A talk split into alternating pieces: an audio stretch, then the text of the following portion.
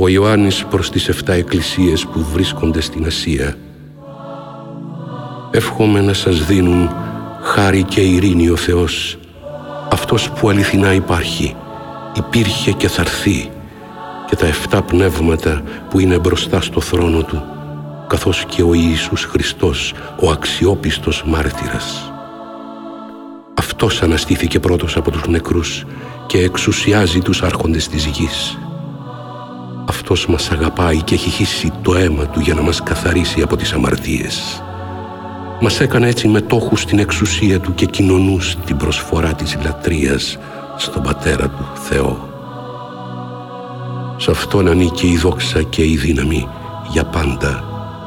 Αμήν.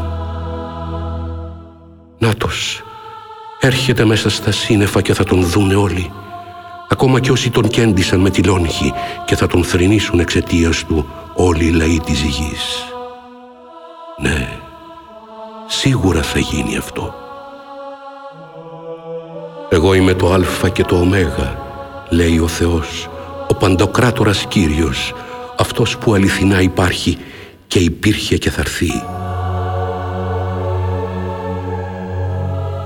Εγώ ο Ιωάννης, ο αδερφός σας, που με τη δύναμη του Ιησού Χριστού συμμερίζομαι μαζί σας τους κατατρεγμούς και υπομονετικά προσμένω τον ερχομό της Βασιλείας του Θεού, βρέθηκα εξόριστος στο νησί της Πάτμου, γιατί κήρυξα το Λόγο του Θεού και ομολόγησα τον Ιησού Χριστό. Μέρα Κυριακή με συνήρπασε το πνεύμα.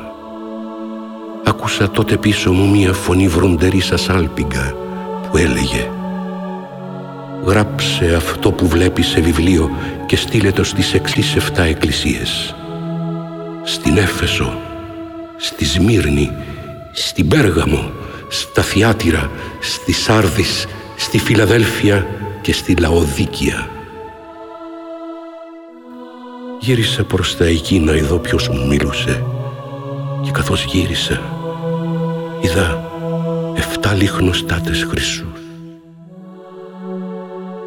Ανάμεσα στους 7 λιχνοστάτες είδα κάποιον που έμοιαζε με άνθρωπο, ντυμένον με χιτόνα που έφτανε ως τα πόδια του, με ένα χρυσό ζωνάρι που του έζωνε το στήθος.